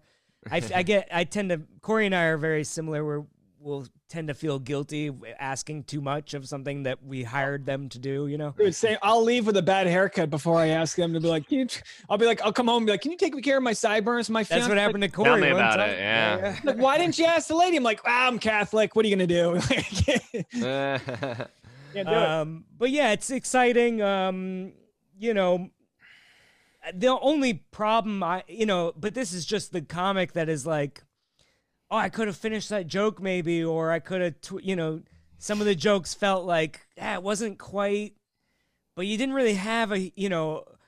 It's been a really difficult year to write, and I I I tried to embrace it the best I could, and um, you know I've I've got sort of a good process going now with with new material, kind of squeezing that in, but Well, what's your process for getting a joke on stage? Um, well, I do two podcasts a week. Basically, we have this one, and then I do one with my dad. And so, like, I take the jokes from the best jokes from here, and then I'll test them out on my dad and his friends. He used to be a radio host professionally, so it's just like having a comic on old school, um, where I, you know, we bust each other's chops for 15 minutes, and I try to throw material in, and then like. I can kind of tell what's gonna work, and then there's a Thursday night at a club that I go to that is really good audiences. They fill it up every night, and it's it's like there's a college right nearby, so they have like super young. And then I can just, you know, that's my place where I'm like, even if I eat shit, this club's still gonna book me. They like me. I don't have to sign up five weeks in advance for open mic. I just kind of wander in 15 minutes till showtime, and they go, "Thank God, a professional's here." Now, And, at that uh, point, do you have any jokes you bring on stage, like uh, bullets, or you you just know? Oh like, yeah, "All right, I'm an I like dialogue." write everything out. I like um I'm uh I'm very specific with words I choose. You know, I've got to I'll do like I'll I'll highlight the punchlines in red and type it all out and go this is supposed to be the setup and this is the punchline because I'm a super nerd about the the economy of the words. Corey and I actually uh taught a comedy class for a while, so I always joke around that like you know, I was a decent comedian and then and then Corey had me help teach this class with him and then Corey I was like learning along like hey, this, some of this is good stuff, you know, where you're like you know, they say to master something you have to teach it again. Um and that became like you know, we're doing these lessons and I'm going like am I doing that kind of stuff? Like not even like once in a while, but like regularly Yeah. and every then the bit, last yeah. year without even stage time you have to sort of rely on your you know writing instincts or whatever so Isn't it funny though Uh, when when you have a joke that hits, it's almost so much easier to have like ten tags to it. So it's almost like the real struggle is coming up with like an airtight premise. right that usually, like in a good audience, I feel like in most cases the premise will get a chuckle. You know, if it's the right in the right direction. yeah and then and then like you know you can just it just can come out. I took i i got into acting first. Uh, I, I got a business degree i got fired got my dream job snuck into it for like an interview like like followed the lady in the security like this you know i was like born identity. She had a security card to get into the elevator. I just like walked in behind her walked up to the got up to the floor interview. They're like you can't interview this way. And then i was like walking away and they're like wait a second. And then i got my interview. Five months later i was fired. I just sucked at it. Best thing that could ever happen got into acting that kind of was weird got into improv that was a little closer but still weird. And then finally i took a stand-up course when i saw an open mic. I saw like a showcase and i was like and you know like most showcases it's pretty brutal usually. And then you see how it's not that good comedy and you're like i can do not i can do not good comedy. Like you, you know if you see like you know um i don't know uh, you know uh chris like my first i think special i ever watched was like chris rock. You see that and you go well fuck me. that's unattainable yeah. Yeah and but then like you, even if you go to a comedy club one of the first comics i saw was like robert kelly who's just a beast and you're like that ain't happening either. And then eventually you get to a showcase of like first timers who just took a course and you go all right this is my cup of tea. And, and so i always tell people like you know taking a course gets a lot of you know what it's get you get a lot of comics are like oh you don't need that but it's like look if it costs you $400 and you learn to get that mic stand out of the way and learn a few things by all means now that's lesson number one in our credit- class really It's like, yeah. move this And I we say like- uh, the best place for a new material is existing material. So uh, that's so what you were just talking about as well. We talk about that all the time it is so much easier to be like, oh yeah, I already have. I'm already talking about having a fiance. Uh, there's a lot more there probably. You know, I was going to ask you this. I posted this on Facebook. I was asking comics what their strategy is for putting jokes together. As far as like when you were building your your hour, are you talking about like a like a wall in your house with the different? You seem like the guy who's got a, a stack of business cards and arrows and yarn. yeah i um at the start of it, it looks like that. I mean, it's funny to we do a sort of a script for this podcast even, and a, and a lot of times it's like a messy bunch of words, but it means something to me, and I just gotta actually kind of translate it. Um, but yeah, once um, you know, once it's sort of locked in, and then it just becomes one word on the set list, you know. But all my material is very personal, so it it just becomes about remembering to tell the story in a certain way. Cause like even though like I'm talking about Katie or whatever, I'm just talking about what actually happened. So I'm not necessarily making stuff up. I just have to remember to be entertaining in the story, you know? So it's about finding the things like- that are actually interesting to people and uh and and and it, it's a fun joke, you know, cuz like sometimes in the in in Seattle crowds you can hear people go as soon as I say like dildo girl or whatever, they go, "Oh, it's Katie! Oh my god!" And it, but then like the other three quarters of the audience has no idea what I'm talking about, and so that's always the challenge of with that specific joke. There's people that know everything and they want to finish the joke for you, and but you still have to explain the premise to to half the audience. So which can be um, yeah, which can become jokes in itself when you're kind yeah, of yeah, and then it's just about like testing it in front of a hundred crowds. You know, I mean, again, the thing you talked about, we say good crowds help you write and bad crowds help you edit. Where like with a great crowd, all of my tags hit, and then with a bad crowd, every other tag hits, and you're like, okay, maybe some of these aren't real lines, you know, because it's got to yeah. work for everybody. That's kind of the thing. Because I don't have like a specific audience necessarily. Yeah, that's a good point until you and that's kind of what like when you make it as a comic and get your specific audience sometimes right. it weakens the comic yeah you know they just know what their audience is going to want and they can just or they settle it. for like you know uh, Birbiglia was one of my favorite comics and then just the last whatever it's all dad material and it's kind of hacky and tropey and i'm like you know i get it i'm sure he's doing great and i'm sure the people that relate to that content love it but to me i was kind of like you were much more skilled you were doing much more skilled material, I thought at the at the earlier stages, but but uh, you know, I've got zero Netflix specials, so you know, fuck myself. But well, that's uh, kind of what what became interesting with me with the pandemic is sometimes you know like I'll take a few weeks off during Christmas break. We're doing a lot of traveling, and then you're like, oh my gosh, you took two weeks off, and then all of a sudden in the pandemic, I took like a lot of time off with a couple of random shows in between, and I was actually surprised that getting back into it wasn't that big of a deal. And I think we we're so hard on ourselves that we know when we're not just striking at all cylinders, but like still get up on stage and like it all kind of takes itself over for the yeah. most part. I mean, you yeah. know, all the all the random skills of dealing with a crowd that aren't necessarily like like I, I would say I guess the quickest thing to go is like memorizing or not not memorizing but like maybe the syncopation of like what yeah. of like how you do but like ah the juking and jiving is kind of like yeah. you can be like an old guy and still know how to box but you yeah. might not like have your stamina or whatever yeah yeah it's the rhythm of like delivering it the same way every time when you just don't even think about it but i'm real i'm real uh fuck you know weirdo uh, i gotta I'll look at the set list and panic for an hour before I, will mutter to myself backstage, and Corey's standing there looking at me Pace like, "What are you talk doing?" To himself and yeah, yeah, yeah.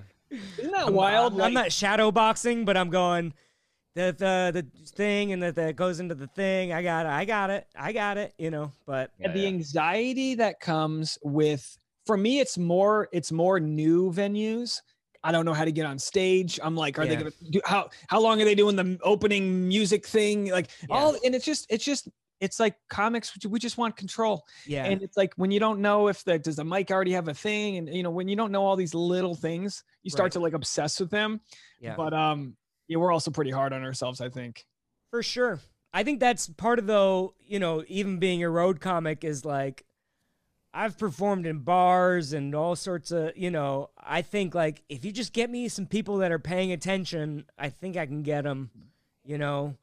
Um I don't really panic about I just go every time I'm like you know, maybe these people won't like jokes or whatever, but you know, most of the time it goes fine. It just is your own head that you get stuck in. Yeah, but, we've all like I remember this one show I used to do in um in Hollywood during the Olympics, they would leave the TV on over your head, and it was like my set was like the gymnastics part of the, and it's like who I don't even want to do my set right now. Like literally, just you see a bunch of eyeballs just Yeah, yeah. LA, not to set limitations, LA is the worst place to work out jokes. Stage time short, auditions are two minutes long, audiences aren't necessar- necessarily humans, at least in Hollywood. You know, like we'll like to drive like 10, 10, 10 or 20 miles away, which can sometimes be an hour away, just to be Right. like, oh, I'm gonna get a human here. Yeah. I'm gonna get someone who's not like a you know a screenplay writer when I try to do crowd work, and and that's kind of the hard part. Is like this. Sh- uh, here's what I learned when I'm doing like the improvs open mic, which I don't even do anymore, but like that's like um I don't know four minutes, three three and a half, li- light at three. I get stressed trying to fit jokes into a time frame. Every time I've got longer sets, air things out, you can you can just create that space that's needed where you know with comedy you know so much is what you don't say and so much is what like i remember this one this one show i had right i had two shows right before the pandemic the first one i bombed really bad and it was at the soho house which is like you have to valet your car i have an old car i had to valet it i'm embarrassed everyone's dressed up and then i bombed some some girl in the front row called me problematic it was bad i had to follow up Ah, Morgan- Problematic. yeah, yeah. Morgan, I had to follow this comic who's a guitar comic, Morgan Jay, and he's really funny, and he just crushed. I'm walking to the stage, and he's walking by me like it's it's like super sold out, and he's like mo- shimmering, shimmying with his nice guitar, and he just looks at me and he goes, "Sorry, man," and he walks away, and I'm like, and I'm like, "Sorry, man, what are you talking about?" And then ate it, just ate it, and I was like Ah. dressed up nice. But then the next, then the next show I had, I he did that typical thing where like it, the show didn't matter. It was at a cool lounge, cool audience, but I just got on stage and I like I honestly this doesn't happen often, but I just forgot what I was going to talk about. I was like, oh, you know, like, and I probably for the first thirty seconds didn't really say much of anything, and the audience laughed the whole time. And obviously that's was a nice crowd, but I was like, oh, you don't have to be this guy who just how quick can I get up on stage and get my first joke out? But that's kind of what I think the fight or flight mentality becomes when like they announce your name and you're walking to the stage and the adrenaline and you know it's like it's like how do you fight it's like trying to learn how to fight against that natural panic that you feel Well, because the sometimes audience that looks uh, disingenuous. You know, you don't look uh, like you're being genuine when you're like, like they can see, they don't know what they see, but they see the bullshit of like, all right, I wrote this and this is good. This is my first joke. You know, as Yeah. opposed to like playing or being like in the a little bit more in the moment. I mean, like Patrice's special, he's just talking. He's you know, he's just talking to that woman in the front row, and He's- he's. But is he talking to that? Just talking to that woman in the front? You know, like. But he looks like it, and it's so natural, and it's killing. Um. But yeah, oh, yeah, that was so good he was so good but you're right like he's he's talked to that woman in the front row a hundred yeah, times Yeah, and not yeah. not to say obviously she's not a plant but like Right. sure. he's done every like what are you gonna he's thrown every type of pitch at these people so he's already got an answer but i'm Yeah. like the balls that he has to assume i hate to ruin the punchline but at this point to assume to assume that the audience member People the care. whole audience he basically assumes the whole audience isn't gonna know that the the argentinian chick's name or whatever it was Right. Right. Yeah. and then you know who else did that recently was aziz ansari's special Did you see that Uh, one? No. he basically Well, does the whole he does a whole thing where he's like uh you know he mentions uh he mentions like a, a i don't know like a war act that happened like you know he's talking about and again I'm, I'm probably way off on this but it's like he's talking about benghazi and then he mentions another one to the audience and they the whole audience like agrees with him and he even gets a guy in the audience to like give his point of view about this thing he, the guy that aziz ansari just made up Yeah. Yeah. and then Aziz Ansari's like, I'm all full of shit. None of this was real. And the whole audience erupts. And it was just like that moment where you realize you can create and you can create a reaction out of people because they're all just going to play along when you have, if you get them to the point where they're eating out of your hand. And I was like, the balls that uh, Aziz Ansari had, but he had probably worked that out a million times. And I, I wish I could explain it better, but it was just with that moment where like, you can't mess that up. Like he had Yeah, to, Aziz is known to to just uh, plow through it, and uh, you know, Ah. uh, uh, yeah, doesn't got take no- balls. He doesn't care what people think. He just uh, stroke of genius. Uh, but I was like, I was like, you know, I don't, you know, I don't, I don't have any opinions about him in either direction. I'm Switzerland on him, but I was like, oh wow, that's so cool because you see like magicians and illusionists that they'll they'll know who in an audience that they can get to say what what the crowd wants to hear because they know whether the audience member is just going along with it or whatever. And it's and you can kind of get that. I, I guess Well, they call it, the magicians like they call it an illusion of choice, where you think you have free will, but they're leading you in a direction to only say a specific thing or whatever. You know. Yeah, that's a good way to look at it. And I guess as comics, you can kind of suss out who in the audience would be a good sport, I guess. Which honestly, I used to open up for um Craig Shoemaker. He uh, he performs all over for the last 30 years. I don't know, some younger people don't know him. But he's he um he he just doesn't want to do crowd work with women because he goes they they, they always don't give me funny stuff. and Ah. again, and maybe and he's like the guy's done it for 30 years and he goes they just try to talk like you know and they, I get this can happen with the guys too but like he you know as a comic a lot of times you want to ask a question that's going to give you a quick answer and a lot of times you get these things where you're like Jesus Christ you can like feel the energy of the room it's like if I don't shut you up right now Yeah, yeah. and it's like the whole idea of like cracking an egg to make an omelet it's like I don't I want to be the nicest guy in the world but shut the fuck up you know Yeah, yeah, yeah, because you just want to like get the control back and it's a very well, my daughter, she went. all right. yeah, just asked if you were, uh, you know, whatever. But uh, yeah, you have just kids? have, Yeah. you, you have to get to that point where you're like, all right, I'm gonna have to like off- like like piss this one person off to save the room. I don't know. Well, hopefully, uh, you know, one of us gets on a reality show soon, and then we can start selling our own tickets, and uh, you know. Yeah, That's the way to Um, do it. I was thinking about too that you know I got that audition for like they were like oh it's Discovery Channel, but now that I think about it I'm like I don't think Discovery's announced a show or like anything's happened, and so I wonder if that that because of course they're not going to tell you like oh it's Fuckboy Island or whatever, and I'm like I wonder if that was the show and they just go oh he's too wholesome and we need we need a chat or whatever you know They're casting season two. They just got picked up.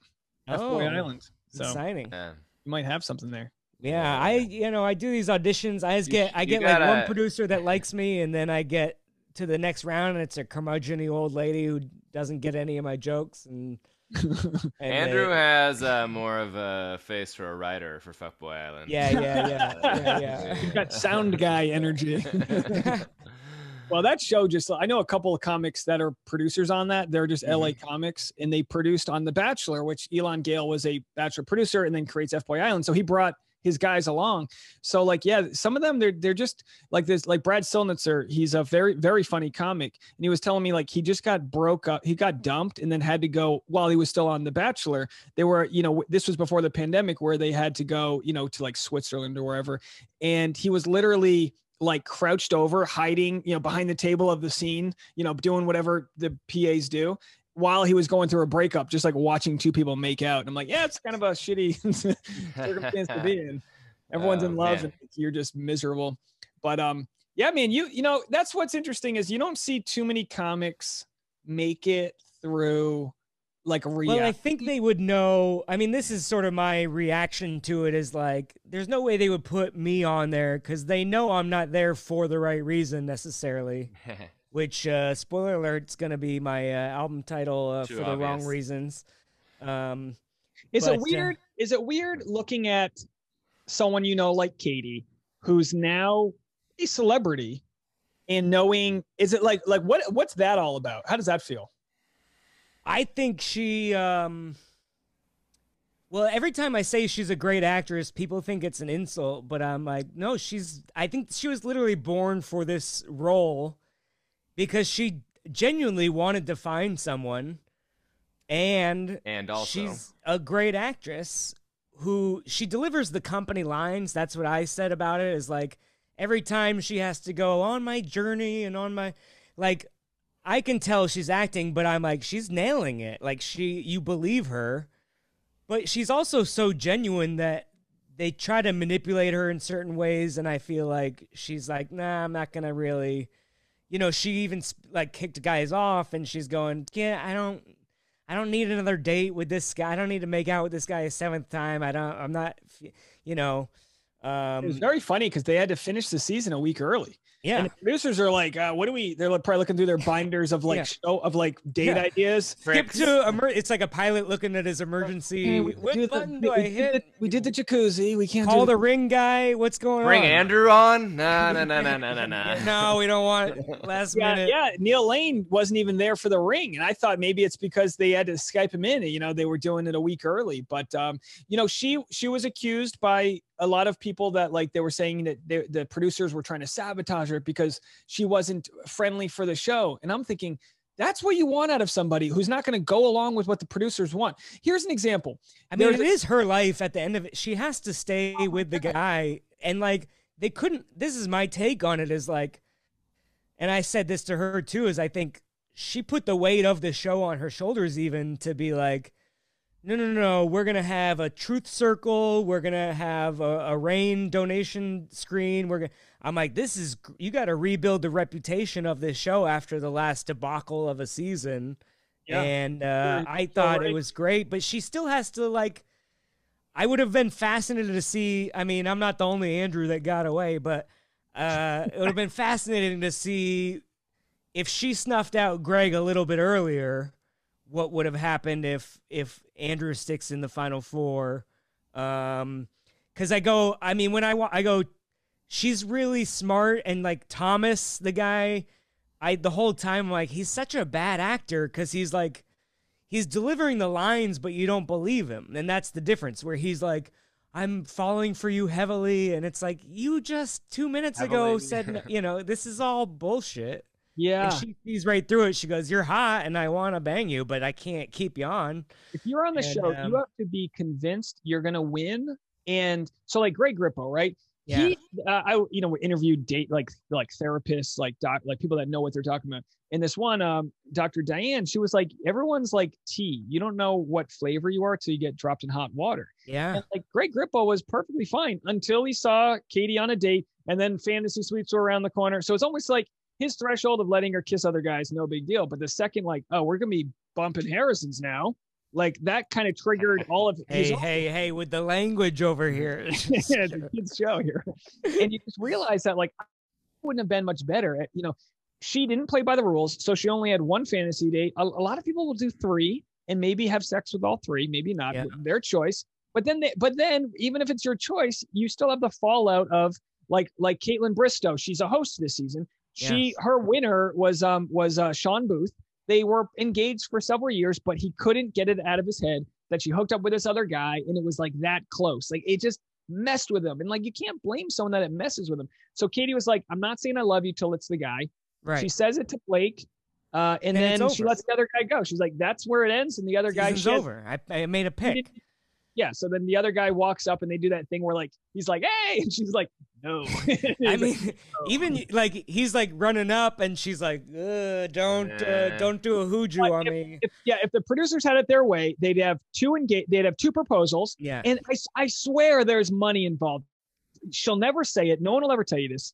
But I swear the lead must get paid a bonus if they can get the guy to get on on the ground to propose because they'll lit- you know what I mean? Like they'll literally they'll wait till the guy gets down and then they'll go no no no no no no and they'll like grab him by the shoulders and he's like oh what the you know like I you know Yeah. slow to speak. Well, that, that- I I believe it. I believe I don't watch enough to know nothing, but I believe that because Corey you- could barely make it through with DVRing past Oh, stuff. So, but, but and I you know I know Katie as well, and I was like, ah, I can't. But uh, the the photo op for it, the video, the promo, all those things that they can, you know, keep us suspense, keep keep us in suspense as much as possible. But if they're look, looking at her with a video of her going, like, how do we trick? How do we make that look like something And that's might the have key. happened? that's the key to having a close-up shot at all times because you can edit you know but oh so the point i was going to make on bachelor in paradise premieres tonight Ah. you had blake horstmann and now this is a complicated one that your So I- DVR, Corey? You gotta miss. You're gonna so miss. you got this guy I would watch that. yeah this guy blake horstmann now i might butcher this up but i'm trying my best he goes to stagecoach right before right before bachelor in paradise he bangs kristina one night just random nice girl from kentucky with a russian accent bangs her then the next night he bangs this other girl who's now happily with someone else. So then he goes on Bachelor in Paradise. And then the other girl that he banged was like, I thought you were into me. And, he, and they, they almost like soft me too'd him. It was like a thing where the Bachelor producers made him out to be this bad guy. So much so that they showed this girl entering Bachelor in Paradise and they showed Blake Horstmann running away angry. Now, he defends himself afterwards and says, I was heading to the bathroom. They mm-hmm. interviewed me for an hour after I'd been drinking, and I, I was literally running to the bathroom. And they turned that into him like being this bad guy. Afterwards, he is forced to pull the nuclear codes and show the text messages that were sent to him, which were the girl number two who accused him of being a bad guy. She wouldn't take no for an answer and was texting him, being like, I'm coming over tonight. And he's like, No, you're not. And she's like, We're having sex. And he's like, No, we're not. And she's like, I'm in an Uber. And then they hooked up. Now, I'm not saying she's a horrible person for like being flirty and coming after him. But then she tried to like accuse him of being something. And he was like, I got to share this. It, you could see he's like a nice guy. And he was like, I hate to do this. And he got raked for it. I mean, he was vilified for sharing these intimate text messages. But he was like, I had to defend myself. So he was this example of like who he went down swinging. And he's still, he is now like several years later. This is like three years ago. Several years later, people finally were like, oh, he got a bad deal he got a bad deal. But the initial pitchforks take a very long time to like put away. Yeah. and Wow. that's what you just see on the show where you go, oh my gosh, they're like destroying people. yeah. And even me trying to explain it all, I got in a fight with my fiance over it. We watched it from different viewpoints and we're like arguing over it. I'm like, I think this guy got a bad deal. She's like, how can you think that? And It's like, I don't know. And then, you know, years later, it comes out that like he was You just guys should to have competing video blogs where you're like, this guy doesn't know what he's talking about. Listen to me. Listen you know? to me.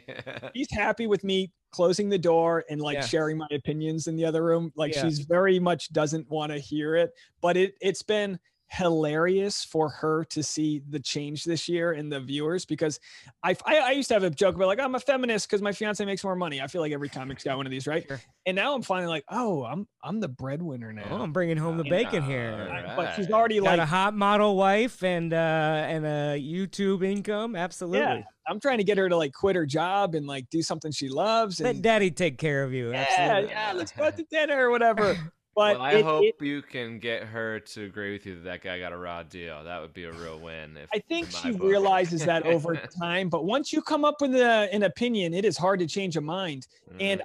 I- there's a there's a world where like just what I said would be clipped as like a misogynist thing, and it's like, Sure. I mean, but luckily, the more it's just like with comedy, the funnier I think you are on stage, the more an audience is gonna like give you the benefit of the doubt if you're telling a new joke or whatever. And I feel like with my YouTube people, like I think they're starting to realize like we're just trying to get down to like what the hell's actually going on through all of the edited muck and Yeah. like and you know, but I still get you know so much random shit for it but like you just you just start to realize like enough people like what you're doing so like if some people don't like it no big deal but you know All right. Well, This we're is my not last, we're not uh, taking this episode down. So, Okay, yeah, yeah. oh i hate have you had it have you ever had anyone ask you to take an episode down Uh, my other podcast, yeah, multiple Oh. I do it, but I've had people and I go, "What were you? Why did you say Yeah, it? What yeah, are you yeah. doing?"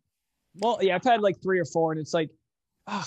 And and, I, and I'll gladly do it. It's got like five years, but I'm like, Yeah. Sometimes people will go, "Can you clip out the part where I made fun of this guy?" And I'm like, eh. Yeah, "We can you say at the clip out- beginning we don't like to edit, so can you just, I don't know. you know, "Can we you just want to put out up." that only good part, please. Yes. I would like if Oh, I mean, we're we- gonna edit did- this to get all sorts of controversy, but uh, I did do it for somebody for this podcast. That's right. Madison. Go ahead. yeah. Yeah, yeah, yeah. Uh, oh, edit that out. No, uh, and then I uh, my other podcast interview strippers, and they uh, a handful of times have been like, "Can you not? you know, put make that your make your hobby your passion, and I'm like, uh, you show your butthole to people on stage. So You don't want me to. You're embarrassed by something you said. I don't get it. yeah, we had like, that. We had a porn star on, and she was like getting offended. I was asking porn star questions, and I was like, "What? Am, I thought we were gonna talk about your rise in the porn world." And like, I became, I like started to become the bad guy, and I was like, "No, no, no! Like, we'll, we'll talk about is, the uh, is she a comic also? Does that? Uh, no." Okay, Oh, He, okay. he hated. because I know a porn star that is a comedian down in L.A., but I'd wondered if maybe it was the same lady. But no, comics for the most part are are are good and open, but people, yeah, people start to overthink things, and it's like you said it. We the camera's on. I thought we were good. Yeah, yeah, I, li- I yeah, I ran out of episodes. My first, I had to just be like, that's the end of the first season, uh, because I just ran out of We had episodes. this one guy. He was raised super religious, like on his way to becoming a pastor. Then he became like a kink guy, and he like loved bondage. So like the episodes, like you know, getting into you know whatever it was bondage related with with the guy's name. And then like two years after the episode, and it's like the guy's got no following, but if he Googles his name, he still sees that. He's like, I'm actually back into being a pastor now. And I'm like, dude, pick one. like, Ah, are you into bondage or are you a pastor? Like he's flip flopping on the two. And so I, that's the way the comedy time guys felt about you. yeah, yeah, you know, I sold out. I sold out. Well, from what I hear in the Catholic Church, they do a little bit of both, but uh, Yeah, we, we we're not flip floppers. We're all in. We all in. Come to my confessional booth. Okay. well, let's end Um, on that, I guess. Uh, awesome. Where do people find you, uh, uh, Dave? Uh, Dave Neal on YouTube, D Neals on Instagram, D N E A L Z. All right. Andrew is Andrew J. Rivers on all the things. I'm Corey Michaelis Comedy on all the things. Uh, that was really fun and interesting, man. Thanks for uh, spending a lot of time with us. We appreciate it. Yeah, thanks for having me. Uh, we'll be back next week with uh, less interesting guest. Uh, bye, everybody. Thanks.